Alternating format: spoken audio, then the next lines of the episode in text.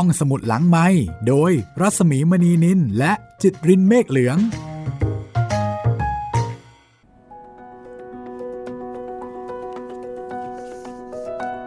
สวัสดีค่ะ สวัสดีคุณจิตริน สวัสดีครับพี่หมีครับ EP 16 แล้วนะคะสำหรับแจ๋วเจอผีค่ะ ใช่แล้วครับ วันนี้นะคะ มียาผีบอกมาบอกกันค่ะ แล้วคนบอกนี่ชื่อตาพลอยพลอัมภัยครับพี่ คุณผู้ฟังล่ะคะ ถ้าฟังจากชื่อเรื่อง เราจะนึกถึงอะไรบ้าง ก็คือมันมียาผีบอกอันหนึ่ง แล้วก็ตาพลอยครับ ที่เป็นประเด็นสำคัญนะคะ แล้วก็หลังจากนั้นก็จะอันนี้ค่ะ อันนี้ผมชอบชื่อเรื่องมากเลยครับใช่ผีดิฉันก็กำลังจะบอกว่า เป็นผีที่ดูเท่มากเลยนะคะผีเตะตะกร้อค่ะ ครับโอ้โหผีเตะตะกร้อครับ ดูแลสุขภาพด้วยนะคะ ครับ เล่นกีฬาด้วยค่ะ หรือว่าอดีตเคยเป็นนักตะกร้อมาก่อน นั่นน่ะสิ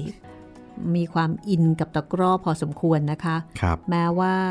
พอตายไปแล้วเนี่ย ยังไม่สามารถที่จะแบบหยุดเล่นตะกร้อได้ ใช่ อดไม่ได้จริงสองเรื่องนี้ ฟังจากชื่อเรื่องนะคะ น่าสนใจทั้งนั้นเลยยาผีบอกจากตะพลอยค่ะ ก็ต้องลองฟังดูนะคะว่า เป็นไปตามชื่อเรื่องหรือเปล่า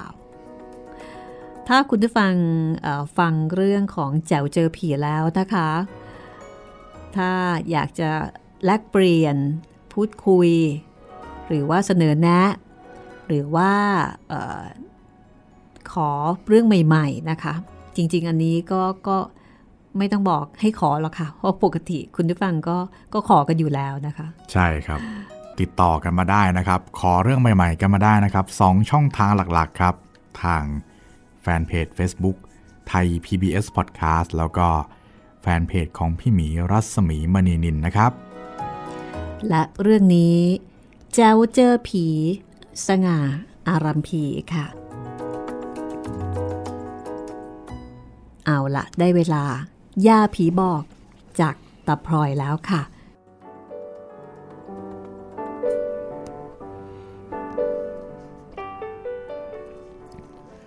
ตาของผม ชื่อตาพลอยพ่นอัมภัย เมื่อหนุ่มๆ รับราชการอยู่ในกรมหมอ บ้านอยู่แถวกูดีจีน เยื้องวัดกัลยาณมิตร ท่านมีเพื่อนทหารเรือแยะ แม่บอกว่า มีทหารเรือ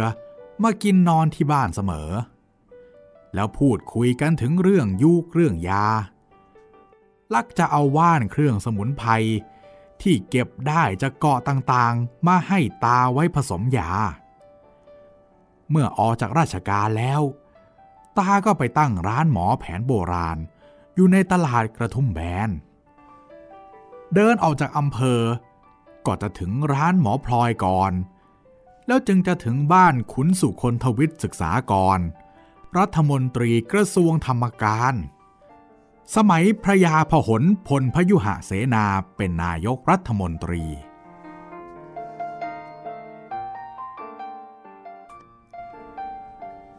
ตาอายุยืนมาก อยู่จนเกือบ 80 ปี จึงลาโลกไป แต่พลอยมีลูกสองคน คนพี่เป็นชาย ชื่อลุงพริ้ง น้องเป็นหญิง ชื่อแม่พิษ ลุงพริ้ง สิ้นบุญไปก่อน แต่แม่อายุยืนมาก ขณะนี้ 80 กว่าปีแล้ว ก็ยังแข็งแรงอยู่ ก่อนแม่อยู่กับน้องสาวบ้านสี่แยกพิชัย ต่อมาตึกรามบ้านช่องปลูกมากขึ้น แม่บ่นไม่ชอบ บอกว่ามีตึกหลายๆ ชั้น ปลูกบางบ้าน ร้อนเหลือเกิน อากาศมันสับสน เช้าก็สบายดี แต่เวลาเย็นตึกสูง ๆ มันคายความร้อนจากแสงแดด ร้อนรุ่มกรุ่มใจ ลุงแจ๋ว ก็เลยไปรับแม่มาอยู่ด้วยกันที่บ้านกลางทุ่งบางกระสอ แม่บอกว่า สบายดี เหมือนกับบ้านนอกไกลๆ แม่จึงปลูกต้นไม้ แล้วอ่านหนังสือไปด้วยตามประษา เช้าเย็นก็คอยดูเจ้าตุ่ม เจ้าตุ้ม หลานสาวไปตามเรื่องของย่า ซึ่งเป็นคนโบราณกับหลานสมัยใหม่ ทะเลาะกัน เถียงกัน ย่าจะชนะทุกที เพราะย่าจะบอกว่า เออ เอ็งเก่ง ย่าพูดเท่านั้น หลานทั้งสองก็หัวเราะยอมแพ้ แล้วเข้ากอดย่า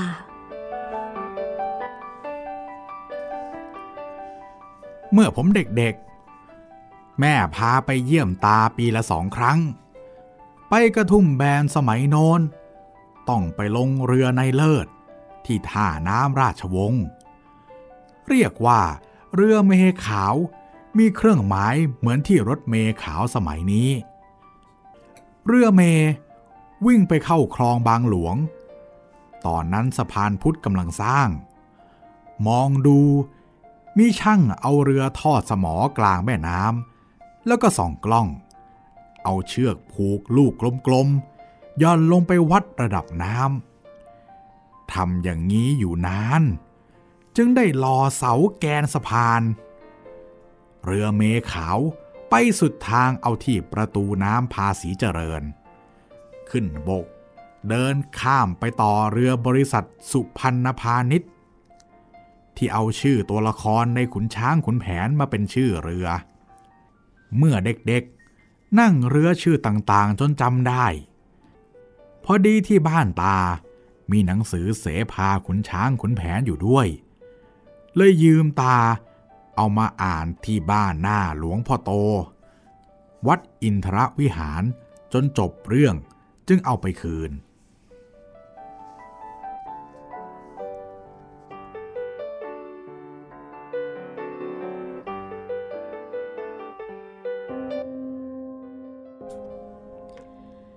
รานตหมอพลอยที่กระทุ่มแบนชาวบ้านขึ้นมาก โดยเฉพาะชาวจีนที่อยู่ใกล้ตลาด และนอกอำเภอ ไปจนมหาชัย เย็นเย็นลง ชาวบ้านจะอุ้มลูก หญิงชาย ไว้ผมจุกบ้าง ผมเรียบและผมแกะบ้าง มาให้ตากวาดยา ตานั่งกวาดคอเด็กๆ ตั้งแต่ห้าโมงเย็นไปจนทุ่มกว่าๆจึงได้หยุด แล้วถึงจะรับประทานอาหารค่ำลุงแจ๋วไปเยี่ยมตาคราใด ตาจะเรียกให้ไปกวาดคอ ก่อนเด็กอื่นเสมอ ยาที่กวาด ตาใส่เกลือนิดหน่อย เข็มปลาแลมปลาแลมกวาดบ่อยๆ ก็อร่อย เหมือนกินลูกสมอเมืองจีน ที่เจ๊กตะพายขายแล้วเป่าปีเวลากลางวันหลังจากออกไปวิ่งเล่นจนเหนื่อยอ่อนแล้ว กลับมากินน้ำพักผ่อน ตาก็จะเรียกให้ไปดูว่านและเครื่องสมุนไพรเหล่านั้น ตาบอกว่า รู้จักของที่มีค่าแก่ชีวิตไว้เถิด ตาสอนให้รู้จักกินขิงอ่อน ขมิ้นขาวจิ้มน้ำพริก ของสองอย่างนี้ กินประจำจะป้องกันโรคท้องอืด น้ำพึ่งเดือนห้าหาหาไว้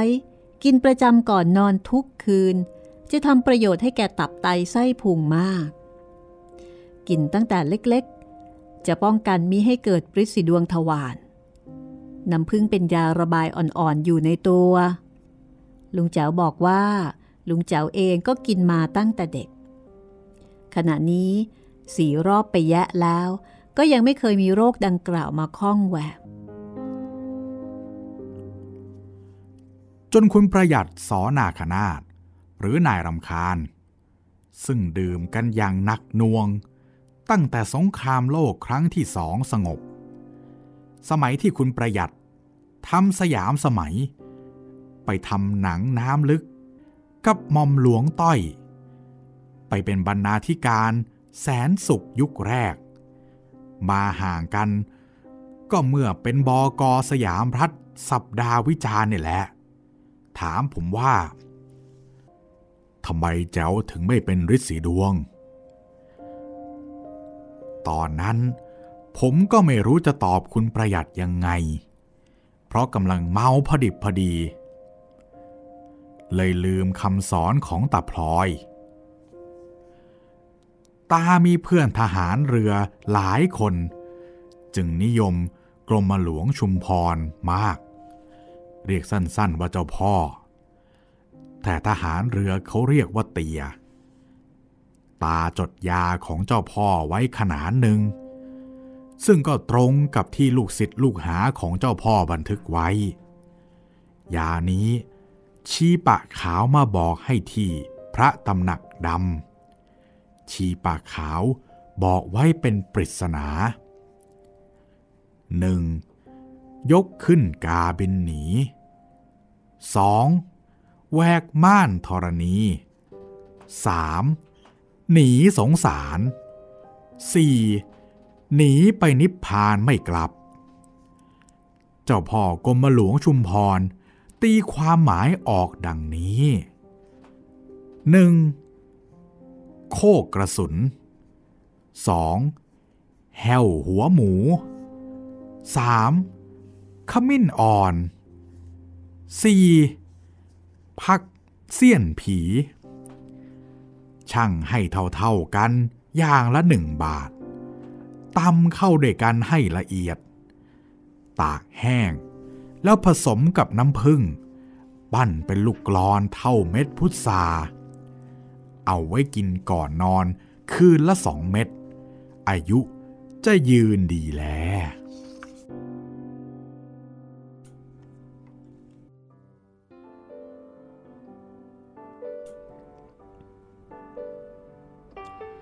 เวลาตาคุยถึงเรื่องต่างๆ ตาจะคุยได้เสียงเนิบๆ พูดช้า ชัดถ้อยชัดคำ ตาบอกว่า ไอ้หนู เมื่อเองโตเป็นหนุ่มแล้ว เองอย่าลืมเข้าไปในวัดโพ ไปดูตามผนังศาลารายรอบวัด ที่จารึกว่าเป็นหมอนวดอนามัย มีรูปฤาษีทำท่าดัดตนนั่น มันของดีจริง ๆ ตากับเพื่อนเนี่ย เข้าไปจดลอกท่าทางดัดตนไว้ แต่ไม่หมด เพราะว่าหลวงท่านยังห้ามอยู่ ตกไปสมัยเอง ท่านคงไม่ห้ามแล้ว เพราะฤาษีดัดตน เป็นตำราทาน ที่ในหลวงรัชกาลที่สามประสงค์ให้ทานแก่ราษฎรของพระองค์ ตาเนี่ย จดมาเฉพาะเห็นว่าจำเป็นตาพลอยบอกว่า มีท่าดัดตนแก้ขี้เกียจ ดัดตนแก้ลมในอกในเอว ดัดตนแก้ขัดเอว ดัดตนแก้ลมปวดศีรษะ ดัดตนแก้ปวดท้อง ดัดตนแก้เสมหะในลำคอ ดัดตนแก้ลมในแขน ดัดตนแก้สะบักจม ดัดตนแก้ลมทั่วสันลพาง ดัดตนแก้แน่นหน้าอก ดัดตนแก้ลมวิงเวียนศีรษะ ดัดตนแก้โรคในอก ดัดตนแก้ลมตะคิวมือเท้า ดัดตนแก้ลมจันทคาตลมเข่าลมขา ดัดตนแก้ลมปากกัง ดัดตนแก้ลมชักปากเบี้ยว ดัดตนแก้ดำรงกายอายุยืน ทั้งหมดมีถึง 79 ท่า อันนี้หมายถึงท่าดัดตนที่ลุงแจ๋วเล่ามาให้ฟังเฉพาะบางส่วนลุงแจ๋วบอกว่า โตแล้ว เอ็งไปจดเอาไว้ แล้วค่อยๆทำตามวันละเล็กละน้อย ร่างกายจะแข็งแรงสบายดี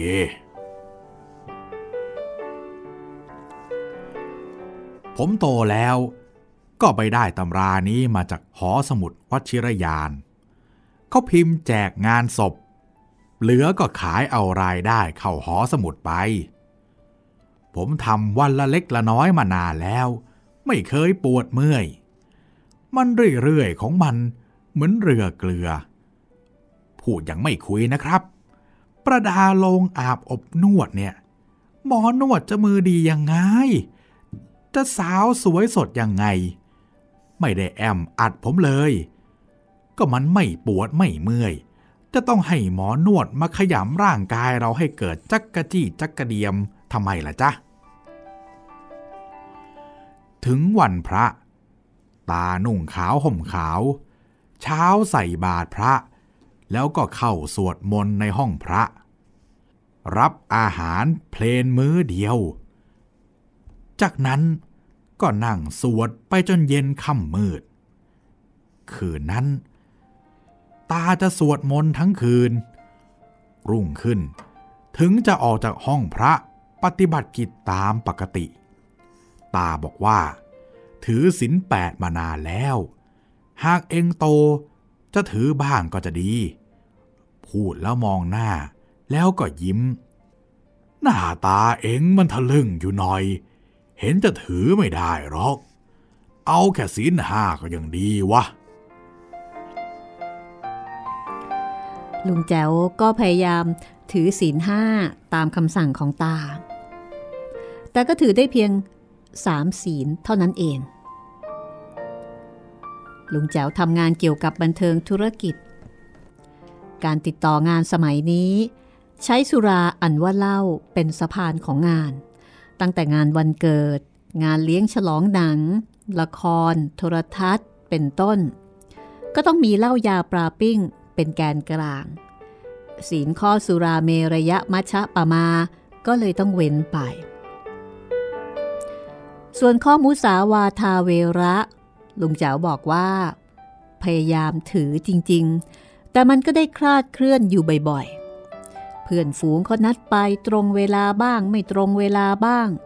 จนพระพีพรเขาตั้งนามให้ว่า เป็นผู้ตรงต่อเวลาในการผิดนัด เรื่องนี้ลุงแจ๋วบอกว่าขอให้เห็นใจเถิด งานก็มากเพื่อนก็แยะ ท่านผู้ใหญ่ที่จะต้องไปรับใช้เป็นเพื่อน ในการกินเหล้าในโอกาสบันเทิง โอกาสทุกโอกาสสุขก็มีอยู่หลายท่าน ต้องเปลี่ยนไปรับใช้ท่านให้สม่ำเสมอ เวลานัดสำหรับเพื่อนฝูงจึงมีพลาดอยู่บ่อยๆ โดยไม่ได้ตั้งใจโกหกพกลมอะไรเลย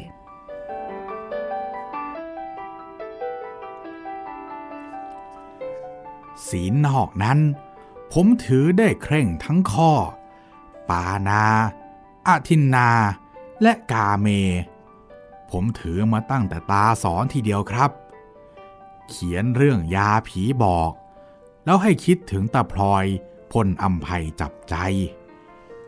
ขอให้วิญญาณของตา จงสู่สุขติภพนิรันดรเถิด เจ้าประคุณ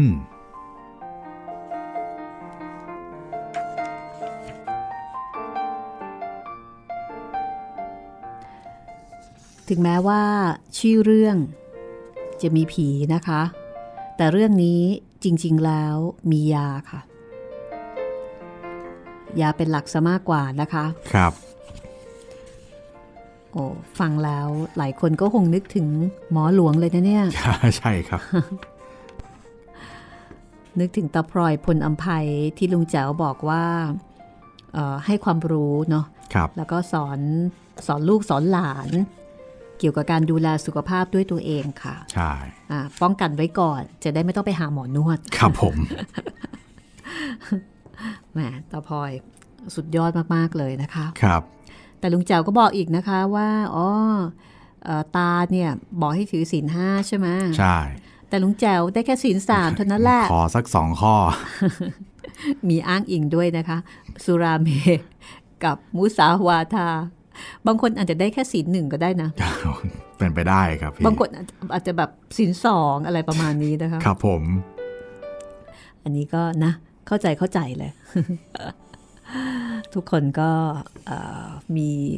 ศีลของตัวเองอยู่นะคะ ครับ ว่าแต่ว่ามีใครศีลห้าบ้างไหมคะ ส่วนเรื่องต่อไปค่ะ อันนี้ก็คงกลับมาเจอผีตามปกติค่ะ แม่นะคะ แต่เป็นผีที่แปลกมากอ่าครับ ผีเตะตะกร้อครับพี่อืมเตะตะกร้อด้วยนะคะ ตะกร้อตอนนี้เนี่ยกำลังเป็นที่สนใจเหมือนกันนะ อ่าใช่ครับ ไม่ใช่เฉพาะมวยไทยอย่างเดียวนะคะ ครับผมฝรั่งตอนนี้หันมาสนใจเตะตะกร้อแล้วค่ะ ใช่ครับ ตอนนี้มีกีฬาที่เรียกว่าเทคบอลเกิดขึ้นครับ อืมเป็นยังไงคะ เป็นมันคือเอาตะกร้อนะครับ มาผสมกับปิปิงปองครับพี่ คือเราเตะฟุตบอลกันนะครับ ใช้หัวใช้เท้าอ่าฮะเตะกันแต่ให้เตะลงโต๊ะครับพี่อ๋อเรียกว่าเทคบอลครับ แค่แบบปิงปอง หรือไม่ก็บอลใช่ไหมใช่ครับ แต่ละอย่างแต่ละอย่างเนี่ยมันก็ยากอยู่มันก็แล้วยากอนะยู่แล้วในการที่จะทำให้เล่นได้ดีเล่นได้เก่ง ใช่ แต่อันนี้เอามาผสมกันอีกเทคบอลครับเทคบอลโโหสุดยอดมาก ๆ เลยนะคะครับไทยนี่ก็เป็นตัวเอของ ของโลกเลยแหละครับ เพราะว่าอืมมีพื้นฐานตะกร้อมาก่อน เตะตะกร้อนะคะครับ สงสัยว่าเอ่อต้องให้ฝรั่งที่สนใจเตะตะกร้อ มาฟังเรื่องนี้บ้างนะคะ ครับผมเพราะสมัยนี้นี่ฝรั่งก็พูดไทยได้นะใช่แล้วก็พูดชัดด้วยอะผีเตะตะกร้อนะคะ คือ เรื่องนี้เนี่ยค่ะ ลุงแจ๋วบอกว่าเชื้อสายข้างพ่อ หมายถึงลุงป้าแล้วก็ปู่ย่าอ่าลุงแจ๋วบอกว่าสืบไม่ได้ เพราะว่าพ่อเนี่ยไม่ยอมบอกประวัติของท่านเลยอืมเออและท่านก็เสียชีวิตไป ก่อนสงครามโลกครั้งที่สองค่ะ ลุงแจ๋วบอกว่าก็เลยเป็นความอาภัพอย่างหนึ่งที่ประจำตัวลุงแจ๋วมาจนกระทั่งทุกวันนี้ ก็คือไม่สามารถที่จะ สืบประวัติทางด้านพ่อได้นะคะครับพ่อไม่เคยเล่าให้ฟัง แต่ว่าเชื้อสายฝ่ายแม่ค่ะ มีญาติอยู่เป็นหมู่บ้านเลยทีเดียวนะคะอืมเออญาติเยอะเลยทีเดียวค่ะ ชื่อว่า หมู่บ้านไอ้แหวน หมู่บ้านไอ้แหวน หรือบ้านสามแหวนที่อำเภอราชคราม บัดนี้เปลี่ยนชื่อใหม่เป็นอำเภอบางไทร ลุงแจ๋วบอกว่าที่นั่นน้องๆของยาย อันมีตาแผน ตาเพื่อน และเยเริน กับอาหญิงอาชาย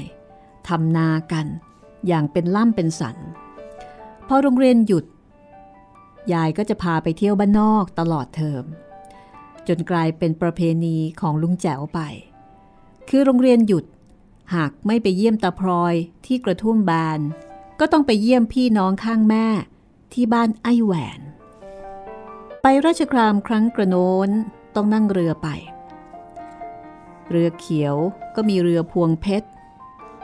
เรือพวงพลอย เรือมโนจินดา และโพทองโพเขียวไฟเรือแดงก็มีอินทนิน นินละวัน นินละการ นินลังกา พวก หรือแค่วันต่างๆ ก็ยังไม่มี และเรือแดงพิเศษที่ลุงแจ๋วชอบมากที่ชื่อเพชรดำไปบ้านนอกทีไรจ้องที่จะนั่งแต่ลำนี้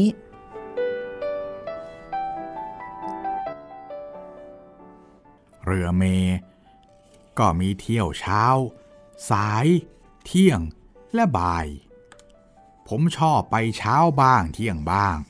พื่อจะได้ไม่ค่ำมืดก่อนถึงหมู่บ้านตายาย แต่วันหนึ่ง เพชรดำไม่วิ่งเช้าและเที่ยง ไปวิ่งเอาบ่าย ผมรอเรือ จนได้เกิดเหตุดังกล่าวนี้ขึ้น เพชรดำอันเป็นเรือเร็ว แต่ต้องมาวิ่งเที่ยวบายด้วยเหตุใดก็ไม่รู้ เรือออกจากท่าเตียนบ่ายสองโมงกว่า วิ่งมาถึงลานเท เครื่องก็เกิดขัดข้อง ต้องลอยลำแก้เครื่องอยู่นานเป็นชั่วโมงชั่วโมง เมื่อเรียบร้อยออกวิ่งต่อไปจนถึงบางไทรเอาเย็นโข แดดอ่อนเข้าลักษณะผีกำลังตากผ้าอ้อมทีเดียวละ จากอำเภอไปบ้านไอแหวน มีทางเดินสองทาง ทางที่ผมเคยเดินเสมอ เรียกว่าทางอ้อม ราะมันอ้อมหมู่บ้านโน้นหมู่บ้านนี้เรื่อยไป ส่วนทางตรงนั้น ตัดทุ่ง ผ่านวัดร้าง ไม่ต้องเจอผู้เจอคน เดินไม่ถึงชั่วโมงก็ถึงบ้านไอแหวน ผมเห็นว่าเย็นแล้ว จึงตัดสินใจไปทางลัด เมื่อเดินพ้นหมู่บ้านที่อำเภอแล้ว ขณะที่กำลังจำเอาจำเอา รู้สึกว่ามีคนเดินตามหลังมาสองคน เสียงคุยของเขาดังพอใช้ พอหันไปดูก็เห็นหนุ่มใหญ่ รุ่นคุณลุงคุณตาสองคนกำลังเดินตามมา ทั้งสองถือตะกร้อมาด้วยคนละใบ เมื่อเขาหันไม่เห็นลุงแจ๋ว ก็ชะลอฝีเท้า แล้วก็ถามว่า จะไปไหน ลุงแจ๋วก็เลยตอบว่า จะไปบ้านไอ้แหวนทำไมถึงไม่ไปทางโน้น ทางโน้นมันอ้อม ทางนี้มันตรงดี ลุงแจ๋วตอบแล้ว ก็ถามต่ออีกว่า คุณลุงกับคุณตาจะไปไหนล่ะครับ นัดเพื่อนๆไว้ จะไปเตะตะกร้อเล่นที่วัดร้าง ที่นั่นมันเงียบดี ลมก็ไม่แรง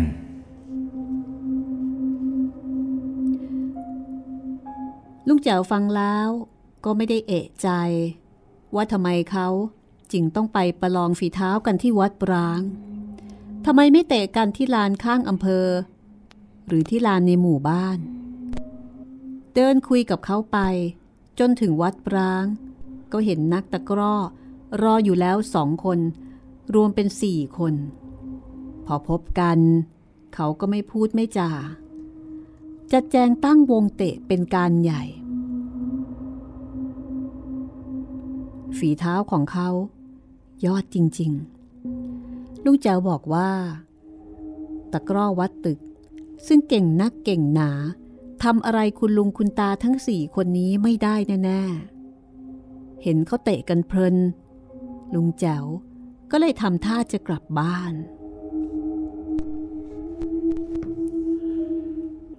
ใครคนหนึ่งในวงตะกร้อ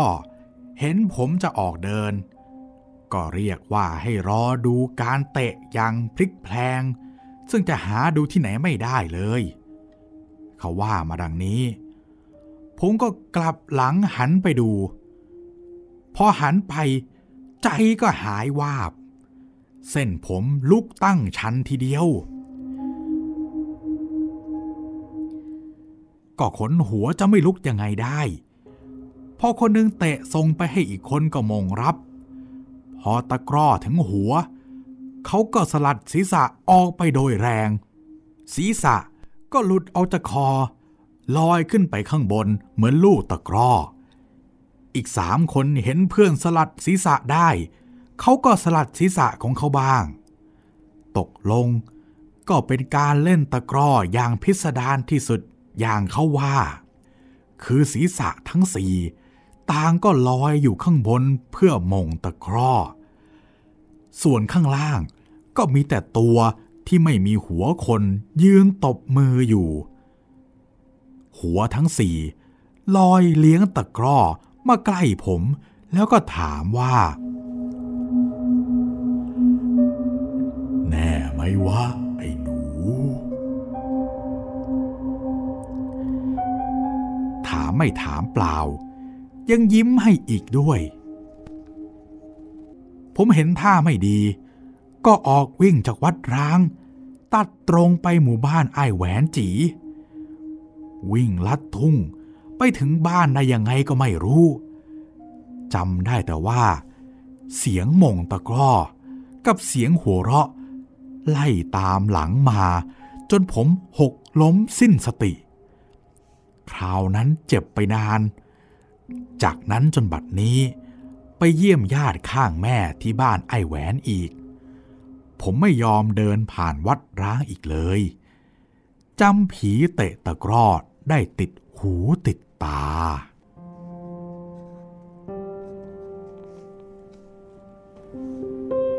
จริงๆ ก็ต้องบอกว่าน่าดูเหมือนกันนะเนี่ย ครับผม ถ้ามีคนไปด้วยเยอะๆเนี่ยน่าดูอยู่ครับ เป็นวิธีการเตะที่ไม่เหมือนใครนะคะมันพันลึกเหลือเกิน ผีเตะตะกร้อค่ะ ครับแล้วต้องไปที่วัดปรางด้วยนะ ใช่ มันเงียบดีแหมนี่ยิ่งกว่าสืบสักดิ์อีกนะครับเนี่ย จริง ๆ สืบสากก็อาจจะต้องมามามาเรียนเรียนเทคนิคนะคะ ครับผม เอาละค่ะจำมันนี้ได้ไหม ผีกระสือ โหนานมากแล้วนะครับ คราวนี้แหละค่ะ จะมีผีกระสือตัวที่สองโอ้โหนมีหลายตัวด้วยนะ เยอะเหลือเกิน ผีกระสือตัวที่หนึ่งผ่านไปแล้ว อันนี้ถ้าเกิดว่าใครที่เอ่อไม่ได้ฟังมาก่อนนะคะครับอาจจะมาฟังช่วงหลังๆ ก็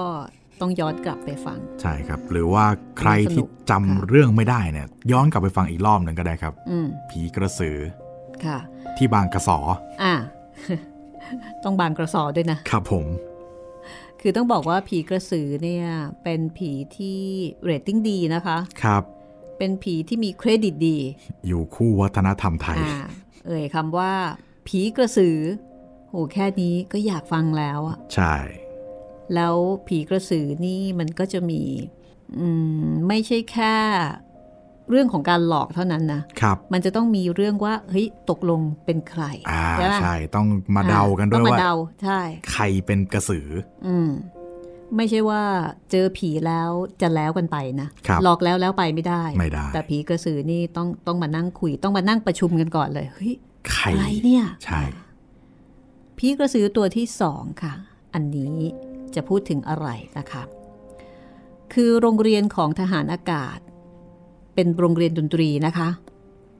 ของทหารอากาศเนี่ยตั้งขึ้นพร้อมๆ กับกองทัพญี่ปุ่น ขอเดินทัพผ่านไทย ไปโจมตีมาลายาและสิงคโปร์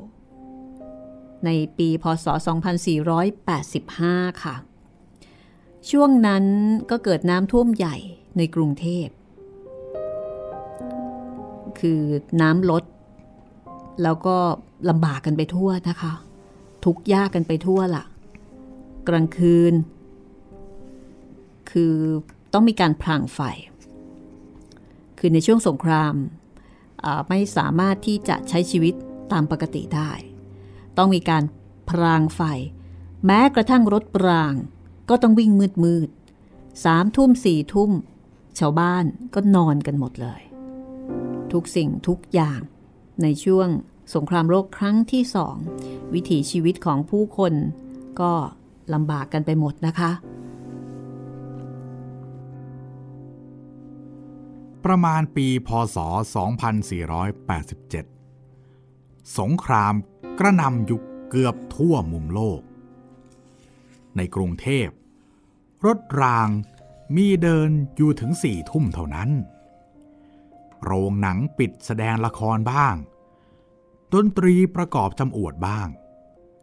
จะหาหนังเรื่องมาฉายยากนักหนา เพราะเมืองไทยถูกปิดอาว หนังฝรั่งที่ตกเข้ามา ก็เป็นหนังข่าวสงครามชัยชนะฝ่ายอักษะ กับหนังญี่ปุ่นเท่านั้น แถวแถวสะพานดำคลองเตย จากสี่แยกถนนวิทยุสาลาแดงไป ถนนเป็นฝุ่นคลุ้ง ทุ่งมหาเมฆเป็นที่ตั้งกองภาพยนตร์กับนาฏศิลป์สากล ด้านตรงข้ามบอนไก จนจวนจะถึงสะพานดำเป็นที่ตั้งกองแตรวงทออ สมัยโน้น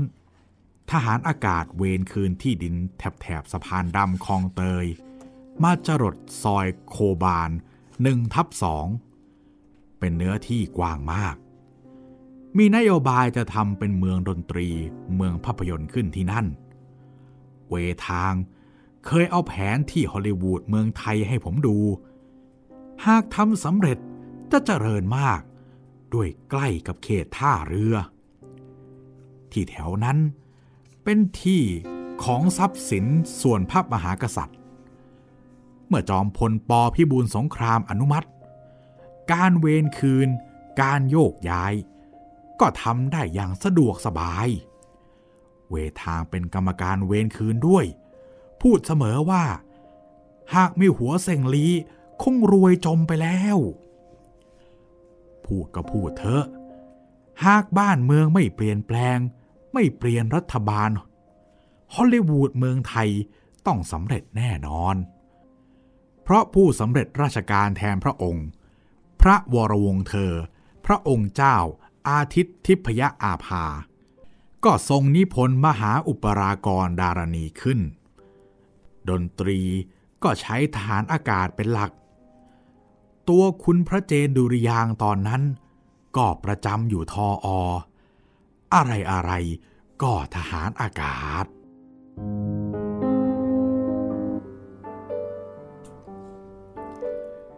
การอยู่เวรยาม การดูแลสถานที่เวรคืน ก็ตกอยู่กับทหารอากาศ โดยเฉพาะพวกดนตรีเป็นส่วนมาก ตอนสุดท้ายด้านหลังซึ่งติดต่อไปทางโปโลคลับ และสถานีตำรวจลุมพินีนั้น เป็นถนนเล็กๆ สายหนึ่งที่มีได้ลาดยางชาวบ้านสองฝากถนนปลูกดอกไม้ขาย เป็นดอกมะลิบ้าง ซ่อนกลิ่น และบานไม่รู้โรยบ้าง ทุกทุกบ้าน ปลูกแบบใต้ถุนสูง มีบ้านหลังหนึ่ง เจ้าของบ้านเป็นยายแก่ ปลูกเป็นโรงจาก ภายในโรงมืดครึ้ม ลูกหลานก็ไม่มี แกเลี้ยงหมาไว้หลายตัว นานๆ ก็จะพาหมาเป็นขบวนใหญ่ เดินมาซื้ออาหารที่สะพานดำคลองเตย เสียคราวหนึ่งเจ้าเรียญบูสกุล ซึ่งเป็นจ่าอาวุโส เดินสวนกับแกคราวหนึ่ง เขารีบมาบอกเพื่อนและเด็กๆว่ายายแก่คนนั้นเป็นผีกระสือแน่ พวกเด็กๆไม่เชื่อกันจ้าเรียญจึงท้าพนันว่า คืนนี้จะพาไปดูกระสือ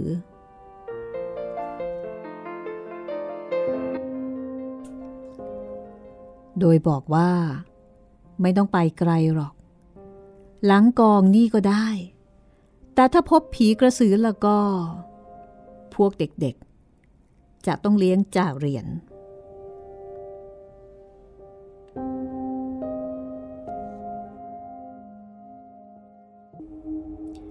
แห่งดอยอตอรอ ดุริยางตำรวจ ปัจจุบันในขณะนั้นนะคะ ต่างก็จะไปดูผีกระสือกับจ่าเหรียญก็มีการตกลงกันว่า หากเจอจริงๆ จะช่วยกันออกเงินเลี้ยง แต่หากไม่เจอ ก็หวานทั้งคณะ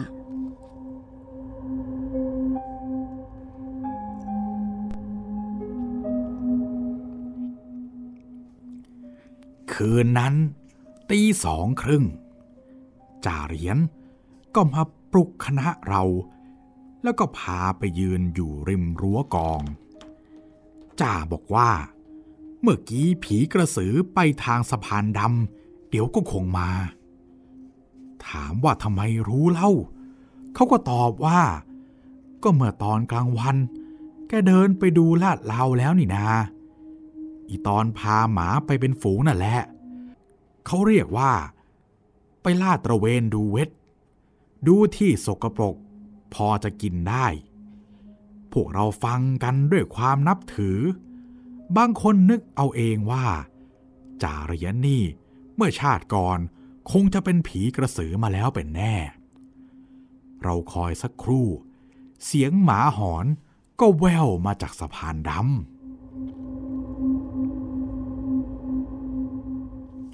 จ่าเหรียญสั่งให้คณะเรามอบลงกับกอหญ้า ไม่นานก็เห็นไอ้หมาชุดกลางวันนั่นแหละครับ วิ่งเห่าเห่าหอนหอนห้อมล้อมดวงไฟเรืองเรืองดวงหนึ่งมาตามถนนสายนั้น ดวงไฟลอยอยู่ประมาณสะเอวคน มุ่งตรงมายังที่เราหมอบอยู่พอถึงจ่าเหรียญก็ร้องตะโกนเฮวเฮวแล้วโดดออกนอกรัว้ว เอาหนามพุทราที่ติดมือไว้แต่หัวค่ำ ไล่ฟาดดวงไฟเรืองๆนั่นป่าก็ตะโกนเฮวเฮวเรื่อยไป ดวงไฟเมื่อถูกน้ำพุทราก็ลอยรี่เข้าสวนดอกไม้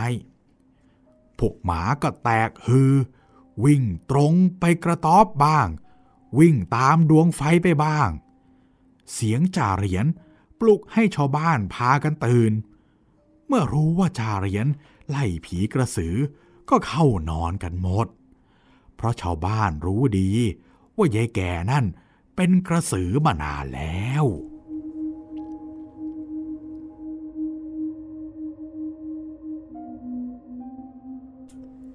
รุ่งขึ้น ทุกคนตื่นสาย เพราะกว่าจะนอนหลับ ต่างก็คุยกันถึงผีกระสือจนเกือบตีสี่โดยว่า คณะของลุงแจ๋วไม่เคยพบเห็นมาก่อนเลย ก็เลยมีการควักเงินให้จ่าเหรียญคนละหนึ่งบาท สมัยนั้นลุงแจ๋วบอกว่าหนึ่งบาท ถ้าเทียบเป็นเงินในยุคปัจจุบัน ก็น่าจะเกือบร้อยบาท โอ้ร้อยบาทในสมัยนั้นนะคะ เมื่อมาถึงสมัยนี้ น่าจะประมาณพันบาทมั้งคะจารินรับเงินแล้วก็บอกกับเด็กๆว่ายายแก่นั้นตายเสียแล้ว ตายไม่ทันข้ามคืน ก็เหม็นครุ้งไปหมด แต่อันที่จริง แกตายนานแล้ว แต่มีผีมาสิงอยู่ จึงมีชีวิตต่อมา บัดนี้กระสือไปแล้ว เพราะว่ากลัวหนามพุทราร่างแกไม่มีอะไรสิงจึงเหม็นเน่า ทุกคนก็ไปแอบดู ก็พบว่าเป็นความจริง คนตายไม่กี่ชั่วโมง เน่าเฟะไปหมดเลย ไม่น่าเชื่อจริง ๆ วันเวลาล่วงไปถึงสองทุ่ม ก็มีหวอดังลั่นเมือง เครื่องบินทิ้งระเบิดสี่เครื่องยนต์ ดังมาทางปากอ่าวเจ้าพระยา เลยหัวที่ลุงแจ๋ว กับเพื่อนๆ ที่สะพานดำคลองเตย บอกว่าจะไปปูพรมที่ไหนก็ไม่มีใครรู้ ขณะที่กำลังดูเครื่องบินฝ่ายพันธมิตรเพลินๆอยู่ ก็ได้ยินเสียงไอแอดเครื่องบินญี่ปุ่น อันเป็นเครื่องบินสกัดกั้นจากดอนเมืองมาหลายลำลำหนึ่งบินมาทางสวนลุม แล้วก็เงียบเสียง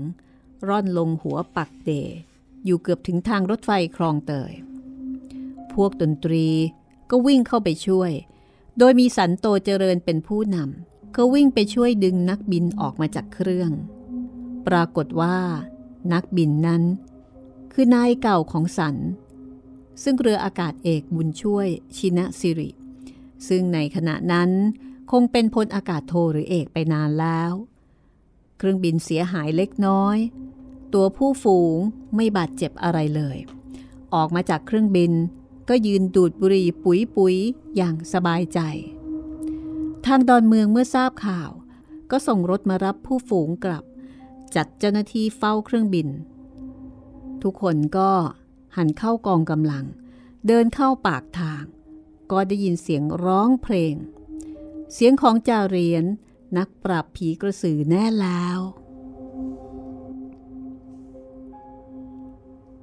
จ่าเหรียญ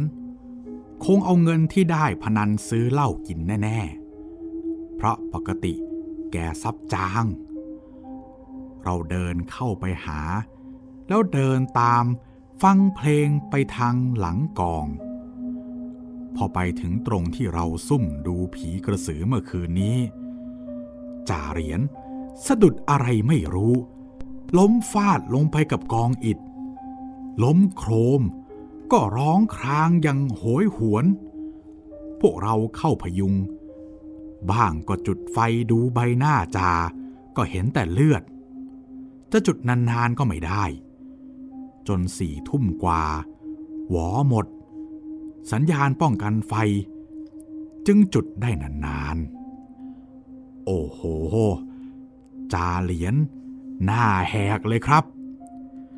ฟันข้างหน้า หักไปทั้งแผง คล้ายๆถูกคนใส่สนับมือชก หรือไม่ก็ถูกกระทืบ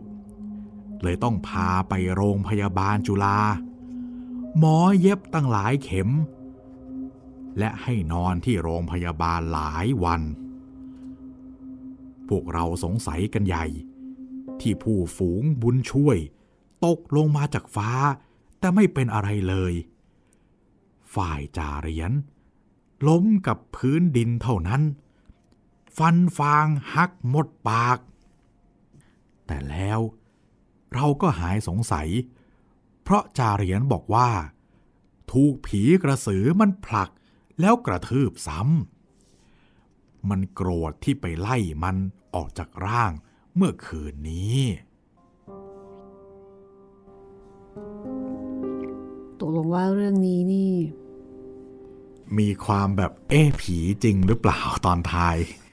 หรือมีคนอื่นหมันไส้มาผลักหรือเปล่า ก็ไม่แน่ใจนะครับ ผีกระสือตัวที่สองค่ะ ที่ลุงแจ๋วได้เคยเจอนะคะครับ แล้วก็ต้องเป็นเอ่อเป็นคุณยายด้วยเนาะใช่อืมกระสือนี่ต้องมาเป็นแบบผู้หญิงแก่จริงๆนะพี่ แต่ถ้าเกิดว่าปัจจุบันน่ะก่อนหน้านี้ก็ก็มีหนังใช่ไหมที่ครับต้องต้องมีหญิงแสงสาวกระสือแสงกระสือใช่ใช่ก็ก็มีเหมือนกันนะ ใช่ครับ แต่ถ้าเกิดแบบดั้งเดิมเลย original ต้องต้องยายเป็นแก่คุณยายใช่เป็นยายแก่เท่านั้นนะคะครับ เอาละค่ะ ก็ตอนต่อไปนะคะ เท้าฮิรันพนาศูนย์ค่ะ โอ้โอ้อันนี้แบบชื่อน่าสนใจมากอ่าโดยเฉพาะถ้าเกิดว่าใครที่มีโอกาสไปโรงพยาบาลพระมงกุฎเกล้าครับ ต้องเคยเจอค่ะ เท้าฮิรันพนาศูนย์ คือส่วนใหญ่ก็น่าจะมีโอกาสไปบนครับประมาณว่ามีมีสารนะคะ เป็นสารซึ่งอยู่ในโรงพยาบาลครับ ซึ่งญาติญาติๆนี่แหละ ก็จะไปไหว้กัน เพื่อให้เอ่อให้เจ็บหายไข้ให้การรักษาได้ผลดีอะไรทำนองนั้นนะคะ ก็ติดตามต่อได้ค่ะ กับตอนต่อไปของแจ๋วเจอผีค่ะ คือเรื่องเนี่ยอาจจะมีผีซ้ำบ้างนะคะ แต่ว่าเอ่อผีไม่ซ้ำคือประเภทของผีอาจจะซ้ำบ้าง แต่ว่ารายที่เป็นผีไม่ซ้เหยื่อไม่ำซ้ำเหยื่อไม่ซ้ำนะคะ สถานการณ์ไม่ซ้เพราะฉะนั้นติดตามต่อไปในแจวเจอผีค่ะ สง่า อารัมพีหรือลุงแจวของเรานี่เองนะคะ ขอบคุณทางสำนักพิมพ์บ้านบูรพาค่ะ บูรพาอารัมพีนะคะ ที่มอบหนังสือเล่มนี้มาให้ พร้อมทั้งให้ห้องสมุดหลังใหม่ เล่าแล้วก็อ่านหนังสือเล่มนี้ค่ะ ถ้าใครสนใจก็ติดตามได้นะคะที่สำนักพิมพ์บ้านบูรพาค่ะ หรือว่าถ้าอยากจะฟังเป็นหนังสือเสียงก็ติดตามได้ทางห้องสมุดหลังใหม่นะครับ ที่เว็บไซต์แอปพลิเคชัน ไทย PBS Podcast แล้วก็ทาง YouTube Channel ไทย PBS Podcast ด้วยนะครับ วันนี้ลาไปก่อนนะคะ แล้วพบกันใหม่ EP หน้า สวัสดีค่ะ สวัสดีครับ